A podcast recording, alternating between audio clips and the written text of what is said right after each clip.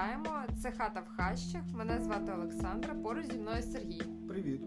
Слухайте, ну сьогодні ми вирішили обрати таку досить е, незвичну тему е, про таку досить одіозну особистість в українській історії.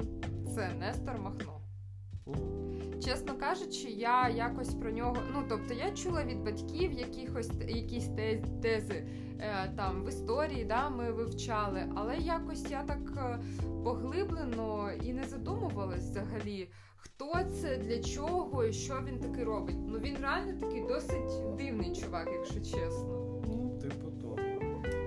Ну що, розпочинай. Добре, Нестор Іванович Махно народився 7 листопада 1888 році у Гуляйполі, що на той момент знаходилося на Катеринославщині. Зараз це здається частина Запорізької області. В дуже бідній та багатодітній родині. Іван Махно, тобто ну, батько. менший. Да, син, найменший. Слухай, там дітей було, знаєш, як у цього Одним менше, одним більше. Ну, тоді в цей в часи е, Російської імперії у, всіх було там дітей 7, 8, 9, там піпець. Там ті баби лише тільки народжували. Ну добре. Коротше, е, його батько Іван Махно. Е, тобто він. Блін, ти мене перебив. Коротше, батько, батько Нестора Іван Махно е, дуже е, в ранньому віці помер, і Нестор, Нестору прийшлось працювати з юних літ. І він не отримав нормальної освіти.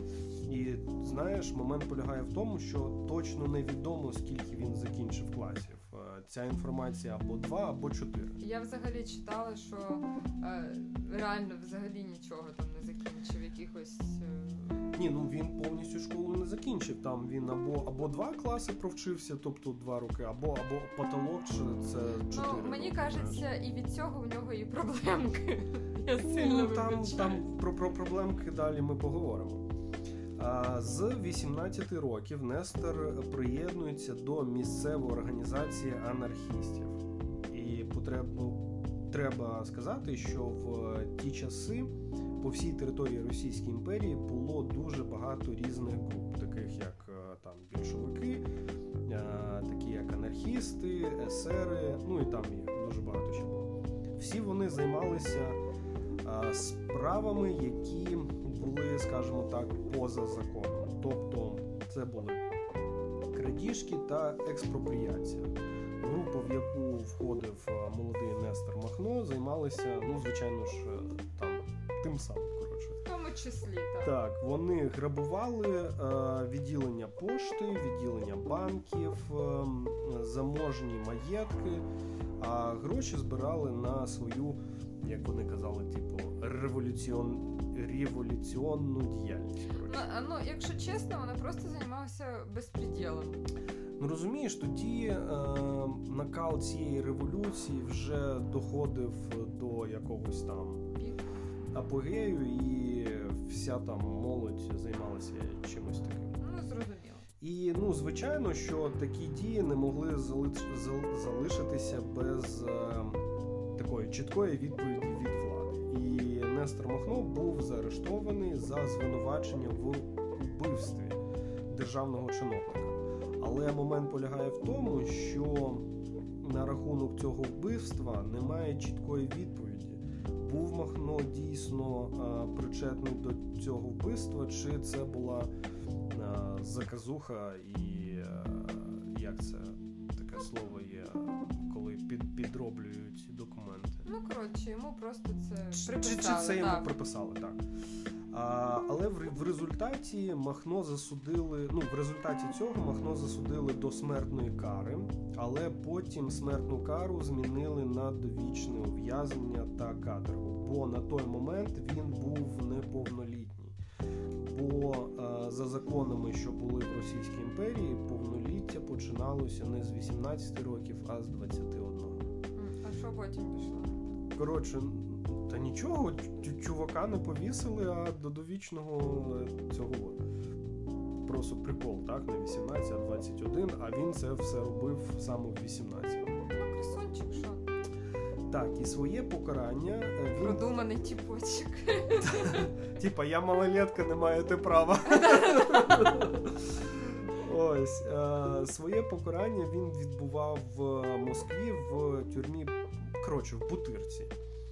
За гратами він е, познайомився з анархістом Аршиновим, е, який навчав е, Нестора. Тобто, розумієш, коротше, зона твій університет це, Жесть це виключно Якщо про нього. чесно, то це жесть.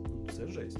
Тобто його спочатку кидали до камери до кримінальників, а він там бунтував, тому що, знаєш, вони в ті часи тримали чисто кримінал в одних камерах, а всі політичних вони, тобто їх не пе- перемішували. І він е, там бунтував, не їв, голодував, щоб його кинуло до цих політичних. Ну і коротше, добився цього.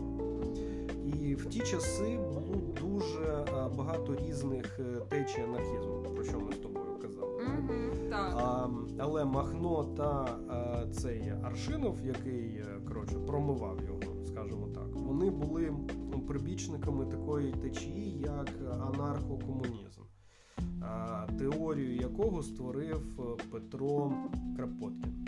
Розумієш, і прикол полягає в тому, що цей Петро Кропоткін він походить з знатної дуже родини.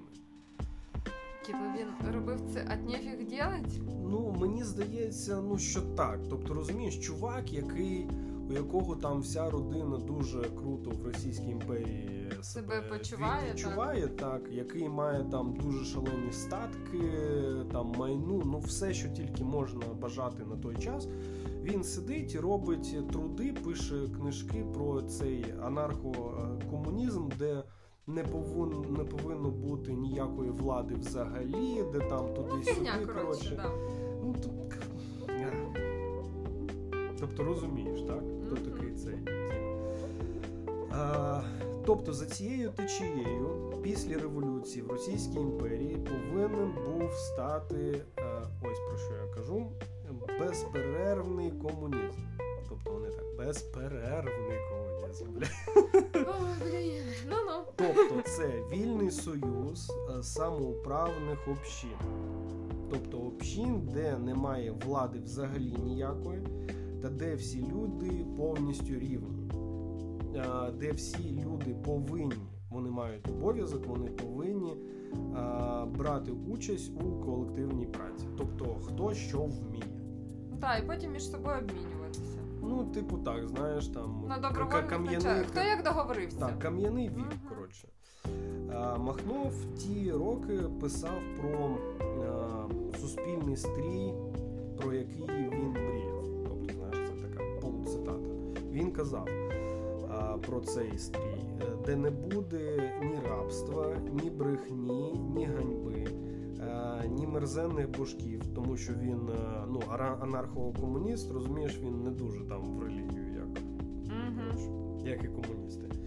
А, не ланцюгів, де не купити за золото, любові та простору. Ну, Ну, коротше, щось таке чесно, елізорне. Ну, так. А Махно мав. е, Ну, Махно взагалі повинен був вмерти на каторзі, але прийшла революція в 1917 році. Царський режим було е, повалено, е, проголосили про демократичні свободи всім людям та амністію для політичних в'язнів. І саме завдяки цим подіям Махно виходить на свободу з цієї тюрми, бутирки.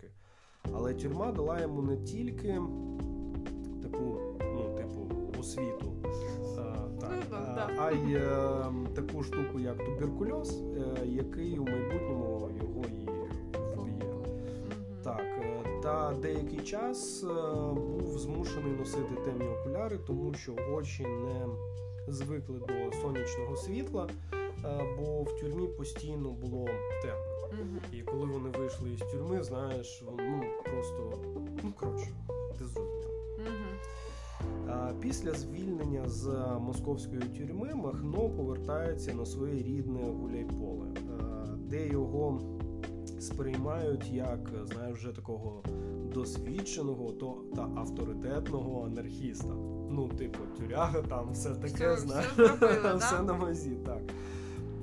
Та він згуртовує навколо себе групу однодумців та навіть е, одружується. Але цей брак був е, недовгим. Вони через деякий час е, розійшлися, і Нестор одружився вдруге. А тепер момент, як знаєш, його відносини та взаємодія з різними українськими державниками та діячами. Коротше, так. діячами так. Махно не підтримував жодні установчі збори в Україні. Ні збори Української Народної Республіки, ні збори гетьмана Скоропадського, ні збори директорії. Він не хотів в цьому брати ніякої участі, бо вважав, що це все призводить до узурпації влади. І таким чином потрохи віддалявся від всіх ідей, які пропагували різні державники тодішньої України. Махно не вважав українську революцію чимось окремим. Тобто, розумієш, коли там ну, УНР, Скоропадський, там директорів, вони всі бачили по-різному майбутнє держави, але вони всі Вони були... все було українське, так, все скажімо українське, так. і там вони боролися за державу. А Махно взагалі ну цього не розумів. Він не вважав, що там щось це окреме. Він вважав цей процес тісно пов'язаний з подіями в Росії та мріяв, як знаєш, там як і більшовики про типу світову революцію. Ну, знаєш, Ленін чи хто казав, що чи Троцький, я не пам'ятаю. Коротше, хтось з цих двох упорів, що Росія сама не важлива, це є просто наш плацдарм для революції для всього світу. Тобто тут ми типу повинні почати, потім Ага. піти далі, далі, там і далі. Тобто, коротше, таке. А УНР е, Скоропадського та директорію він вважав, знаєш, на кшталт е, щось типу буржуазні такі націоналі- націоналісти та е, підтримував з ними зв'язок тільки в критичні якісь моменти. Він більш спілкувався з більшовицькими комісарами з Москви, бо вони були йому ближче за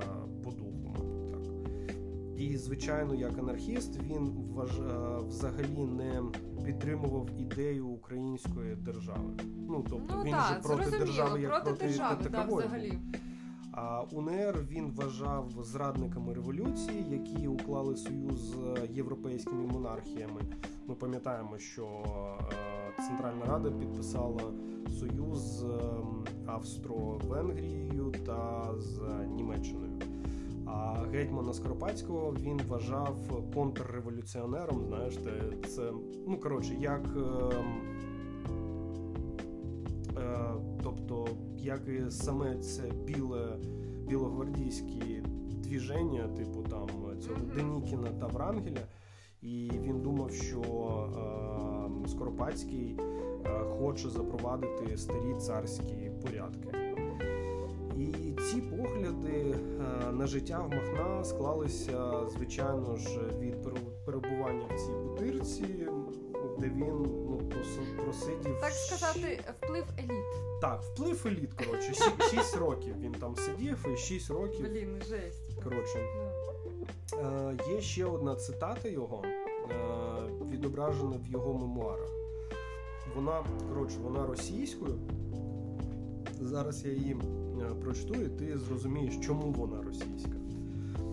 Е, а, і ще момент. Він вважав українську мову своєю рідною. Ага. Але э, я не владею своим родным украинским языком, э, принужденно должен был его э, уродовать в своих обращениях к окружающим. Что? Что? Что? Ну, короче. не важно.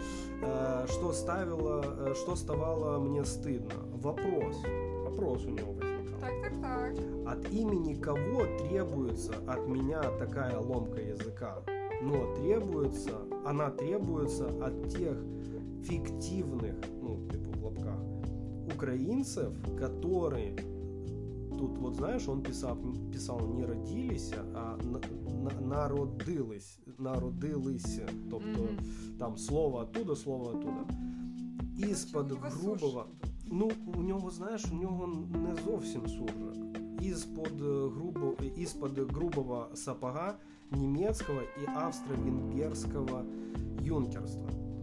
Тобто, коротше, наша пісня стара і нова.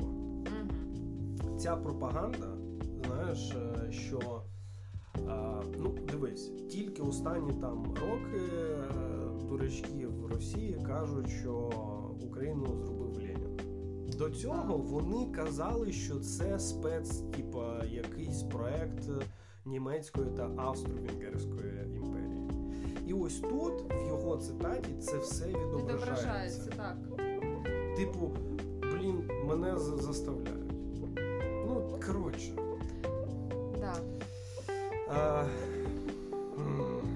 Тобто, з цієї цитати ми бачимо його відношення до української е, державної ідеї та вплив е, на та вплив за 6 років е, в Москві. Ну, коротше, та, та вплив, який на нього зробили ці комуністи, комісари, більшовики і все таке. Анархічний рух Нестора Махна це є, знаєш, такий е, якийсь е, паралельний світ, всесвіт, е, якщо порівнювати з українською революцією. Тобто в Києві там УНР роблять якісь збори, вони там декларують якесь майбутнє і все таке. А у Махна взагалі, знаєш, ну типу, чувак таке відчуття, що країна одна, а він в паралельній реальності чи на іншій планеті взагалі, знаєш, знаходився. Е, і це, це показує картину тодішньої взагалі України. Тому що хтось боровся за незалежність, типу як УНР там в Києві, хтось пішов до більшовиків, але спочатку цих людей було дуже мало. Тому що, знаєш, у них там все було дуже лаконічно і просто у більшовиків тоді, типу, землю крістянам там і все, і всяке таке. Тобто, щоб не дуже заморачуватися. А хтось е, йшов до білих, а хтось воював та вмирав, знаєш, за ці анархічні, е, анархічну державу Махна. А В той час, коли армія УНР та німецька армія вибивали більшовиків е, з України, Махно він відчував, знаєш, в цьому загрозу, і він коротше дьорнув до Москви, де зустрівся з цим Крапоткіним, якого вважав Царем і типу, Богом. ні, ні, ні, він вважав, знаєш, його духовним батьком. Ага, наставник. Так, духовний наставник, сенсей, коротше, знаєш, Мгм. Кропоткін для нього був. Та він зустрівся з Леніном. Коротше. Е, на той час більшовики його вважали, знаєш, тимчасовим союзником, бо їх мало взагалі підтримували в Україні. А ідеї Махна були навіть для селянства, такого маленького селянства, більш, е, як це сказати, більш привабливі, ніж е, комуністи на той час. Комуністичні А, так, потім після цього він повернувся до Гуляйполя, і більшовики йому в цьому допомогли. Вони робили йому, тобто ця територія вже була під УНР, Українську Народну Республіку. Вони йому допомогли е, дістатися до Гуляйполя, зробили йому е, фальшиві документи там. Ну, Коротше, все таке. все, все зробили як І де він продовжує свою справу: Е, експлуатація та грабіжі. Ну, Махно стверджував, що це все, знаєш, типу, класові елементи боротьби. Мгм. Ну, типу, без цього ніяк. Ну, Типу, так. знаєш, такий, такий Робін Гуд, який там, ну коротше. Ну, не все однозначно. Ну так, е, ось тут не все так. Тобто наприкінці 1918 18 та на початку 1919 року німецькі війська виходять з України. І е, для Нестора Махно, знаєш, починається його е, золотий час, золота ера. Його вихід, коротше. Так. В ті часи в Україні воювали війська УНР, УНР, більшовики, е, білогвардійські ось ці от е, анархісти. Е, Звичайно, там було дуже багато різних атаманів, які там теж щось собі мутили. Ну, і, і кожен був зі своєю невеличкою армією. І ніхто нікому не поступався. Тобто, розумієш, вони якось все рівно тоді. Війна була якась незрозуміла, не було переломного якогось моменту. Низька освіта та те, що люди е, банально не знали про таку річ, як трас, кр, красний терор. Е, та про ідеї української держави вони часто долучалися до боротьби е, до боротьби до цієї анархічної республіки Махна. І таким чином е, армія Махна постійно зростала. Тобто тоді ж не було нічого, ні Гугла, ні інтернету, Ну, ні да, і це не- І не до- люди в маленьких містечках і селах не знали про те, що більшовики масово розстрілюють людей просто так. Вони і люди ці не знали про ідеї української держави. І мені здається, що ось в цьому комунікації була велика проблема, тому що дивись, а, анархісти, ну от група Нестора Махно, та і він сам, це люди не дуже. Коротше, це не образовані люди. Ну так. А керівництво УНР це ну, Грушевський, це історик-академік, так, е, академік. Потім е, Винниченко, на кшталт прем'єр-міністра, це письменник. Там були вчителі, академіки ще, тобто розумієш Ну, таке коло. да. І коли зустрічалися, наприклад, там полковник чи підполковник е, армії УНР і Махно, вони друг друга не розуміли. Тобто, Той- Зовсім різні рівні, так, так. зовсім рі- різні рівні освіти, і те, що е, для полковника УНР казалося, це це здрава тема, і це все всі люди повинні це розуміти. А для Махна це було щось, знаєш, таке заоблачне. Це як ми знаєш зараз і Путін. Мабуть, мабуть, так. Він, знаєш, якийсь такий паралельний реальності був. Угу. Е, В 1919 році Махно е, оголосив про створення революціо... ре... Революціонної. Це, це слово я прям не можу. Революційної. Революцій- Революційної. Ось Так. вийшло. е, Повстанської армії України. Тобто така, на- е, така назва, а, яка на той момент е, мала е, чисельність більш ніж 100 тисяч вояків. Ого, так це багато. Це піпець. І це разом з кінотою, гарматами та кулеметами. Ця його армія контролювала велику частину України. І зараз на, знаєш, е, як це? Пр- Представ собі мапу України. Так. Тобто майже всю сучасну Донецьку, Харківську, всю Херсонську, Миколаївську, Кировоградську, частину Одеської та частину Черкаської області. Ого, нічого собі. Тобто це піпець. Це 30 чи це ну десь 30 чимось відсотків сучасної України. Тобто вони контролювали. Це дуже велика територія. Таким чином Махно е, зіграв е, на руку більшовикам, бо в е, той час армія білих йшли на Москву, а Махно руйнував у них в тилу їх е, ну повністю їх ло- логістику, і білі таким чином не змогли далі успішно боротися проти більшовиків. Саме в ті часи він е, здобув е, своє ось це свій такий тотальний авторитет, і його почали називати батько. Мгм. Батько Махно. Але момент полягає в тому, що йому на той час було 30 років. Серйозно? Тобто, розумієш, в той період часу а, настільки швидко все розвивалося, і знаєш, час якось так е, дуже багато подій, час бистро тік. Ми з тобою вже казали про Петра Дяченка, чорні запорожці. Йому теж було десь стільки. Ну, А він вже таким полком, який ні разу не програв ні однієї стички Слухай, з наші азовці, наприклад, зараз це ж теж молоді Ну, хлопці. І вони мають звання, ну просто. Так.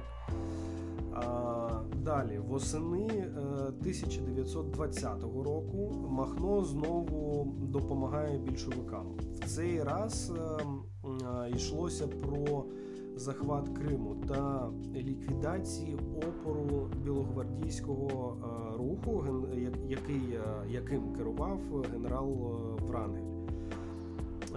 Але більшовики, як їм дуже і, ну, коротше, це їх тема. Після а, цієї справи вони зайнялися своїм союзником. А союзником хто був? Махно. Ну, От, е, Махном та його армією. В той час більшовики е, перемогли Врангеля, тобто білого руху вже не існувало. Армія УНР е, перейшла до Польщі, а з Польщею більшовики підписали угоду про мир. І залишилося лише е, Махно, е, який, е, знаєш, він, він стояв у них на дорозі до, до повного контролю над Україною. Ну і звичайно, коротше, вони всі свої сили, всю свою армію кинули на боротьбу з Махном. І це все йшло 9 місяців. 9 місяців більшовики нічого, ну вони боролися, боролися, але Махно також давав їм Ну, тягла. в нього дуже... теж була дуже велика армія. Вона була дуже велика, в нього навіть були колишні офіцери Ага. там. Але момент полягає в тому, що ось ця легенда є легенда про мобільність його е, військ. Мгм. І це справді так.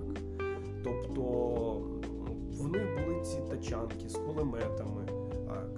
Після цього, після війни, е, більшовики казали, що тачанки це їх. Ну, І вони, і вони зараз не кажуть нічого про Махно. Вони все, що там Махно робив, вони собі Собі приписую, да. так, е, вони були дуже мобільні. Вони знаєш, як там е, ця розвід якась група, бистренько налетіли, бам-бам-бам і Зробили справу і. Але коли вони е, у були сутички з регулярними військами, знаєш, там, вони програвали німецькі, однозначно. Ну там Ну, зрозуміло, да. німецькі УНР просто, якщо вони потрапляли на якийсь регулярний полк УНР, то це все там ну, шансів вижити майже не було. А, тобто 9 місяців вони боролися з е, цими повстанцями Мохна. А, і це продовжилося до 28 серпня 1921 року. А, коли залишки армії Махна перейшли Дністер і пішли на територію Румунії. Після цього більшовики повністю контролювали територію України і, звичайно, е, ну, звичайно, залишалися малі групи ще всередині країни, але їх дуже швидко придушили. А для самого Нестора Махна війна в той період часу вже закінчилася і почав, почався етап його еміграції. Спочатку він був в Румунії, е, де його лікували, потім Польща, Німеччина, і з 1925 року він е, осів, можна ж так сказати, Можна. осів, осів у Франції. А що таке? Ну, якось так. Знаєш, ну Франція, Париж тоді був е, столицею всього світу, і всі туди перлися. Тобто українські анархісти, представники УНР, вся, вся ця біла двіжуха теж. Е, І знаєш, момент полягає в чому? Більшовики склали дуже багато легенд про скарби Махна. Вони казали, що в нього там якісь ну просто колосальні гроші, якісь там золото, там ну коротше, все, все, все таке. І що ці скарби десь зариті ну, на території України. І Так, а на сам Ну, коротше, це все, скоріш за все, легенди. Але знаходилися, знаєш, такі е, дуже упориті більшовики, які перерили, блін, мабуть, пол е, пів пів України у пошуках. І не знайшли Ну, чомусь. що щось не знайшли. А по факту, за фактом, Махно був дуже бідним. І в Парижі він е, працював ким угодно, там, знаєш, ремонтував чоботи, щоб якось знаєш, прожити. Його єдине, що рятувало, то це, що йому надавали допомогу різні анархічні організації з всієї Європи. Але розумієш, це час е, після Першої світової війни, і якось з баблом у всіх було Не дуже. дуже, дуже не Дуже дуже. не дуже так. Так, і це ну не дуже йому там допомагало. Тим більше він був хворий, е, він жив окремо від дружини та й дитини, тому що в нього цей Туберкульоз, так. Мгм. і все таке. І в Парижі Махно написав свої мемуари, але тільки до подій 1919 року.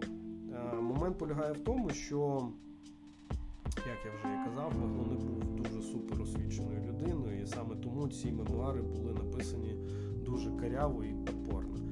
І читати їх особливо не дуже. В мене є ця книжка. Так, вона в мене є ця книжка. І, блін, ну коротше, щоб я її повністю не прочитав. Мгм, щоб важко її прочитати, її важко, тому що знаєш, там якась не зовсім українська мова, і ти постійно повинен якось. Ну, коротше, це важко. Але, ем, але вона є таким добрим історичним, е, історичною справкою, еміграції здоров'я в Парижі в нього погіршувалося. Е, Туберкульоз е, з, е, часів тюрми та в нього було 12 поранень під час війни. Давали за себе знати, і в липні 1934 року Махно вмирає у віці 45 років, і він похований на парижському цвинтарі, де ну, він не похоронений, а його урну з прахом. Мгм. Розвіяв? А, Ні, ну там є ця стіна, е, її туди вклали. Тоді на, на, на це місце по сьогоднішній день ходить просто дурна кількість людей. То може просто подивитися як на екскурсію. Ну я не знаю, розумієш, Махно в Європі в ті часи був супер популярною. Ну і зараз, знаєш, є коротше література на заході, яка видається про якісь там анархічні моменти, і там обов'язково про нього пишуть. Тому що ідей по всьому світі з цією анархією було там було дуже дуже багато. А по факту створити щось конкретне зміг лише він. Ну ж, ну Тобто він є реально така в цьому плані постать для всього типу світу. Мгм. Ось е, його дружину та доньку вже після завершення Другої світової війни заарештувало КДБ Дивно. та відправили е, до таборів до Мордовії. В 70-х роках е, помирає його дружина, а донька в 1991 році в Казахстані. Момент полягає в тому, що ну знаєш так, це особисто моє там якесь цін, оціночне. ліс- Коротше, це моя думка особиста. Мені здається, якщо б не Махно, то більшовики би не змогли взяти країну. 100%. Він, знаєш, він був буфером і туди, і сюди. І він е, лише декілька разів е, контактував з військами УНР. Він цього не розумів. Якщо б хтось знайшовся з е, УНР і змогли б йому, знаєш, цю ідею якось дуже просто Розказати, розказати донести донести, то можливо все пішло не так. І не дивлячись на те, що, наприклад, е, він отримав перший в Радянському Союзі, в більшовицькій Росії орден, здається, червоного там чого-то там, чого-то там, коротше, під номером один, знаєш. Е, Вони хотіли його е, зробити командуючим там ще чомусь там Ну, зрозуміло. а потім вони, ну, ось так, ну коротше, це більшовики. І розумієш, вони не зупинилися навіть після Другої світової війни знайти його дружину і, і доньку, і така мстя, мстя, мстя, мстя, мстя. Хоча це не мало ніякого сенсу. Ну, сенсу взагалі Ну, для- Ну, сенсу не мало, наприклад, ем, вбивство Петлюри. Сенсу не ну, то мало зрозуміло, так. вбивство там Бандери і багатьох інших. Мгм. Тобто якось так. Що, друзі, сподіваємось, вам було дуже цікаво. Мені особисто було дуже цікаво. Я багато для себе нового чогось почула. Дуже дякуємо за увагу. Всім гарного прослуховування. Пока! Пока-пока.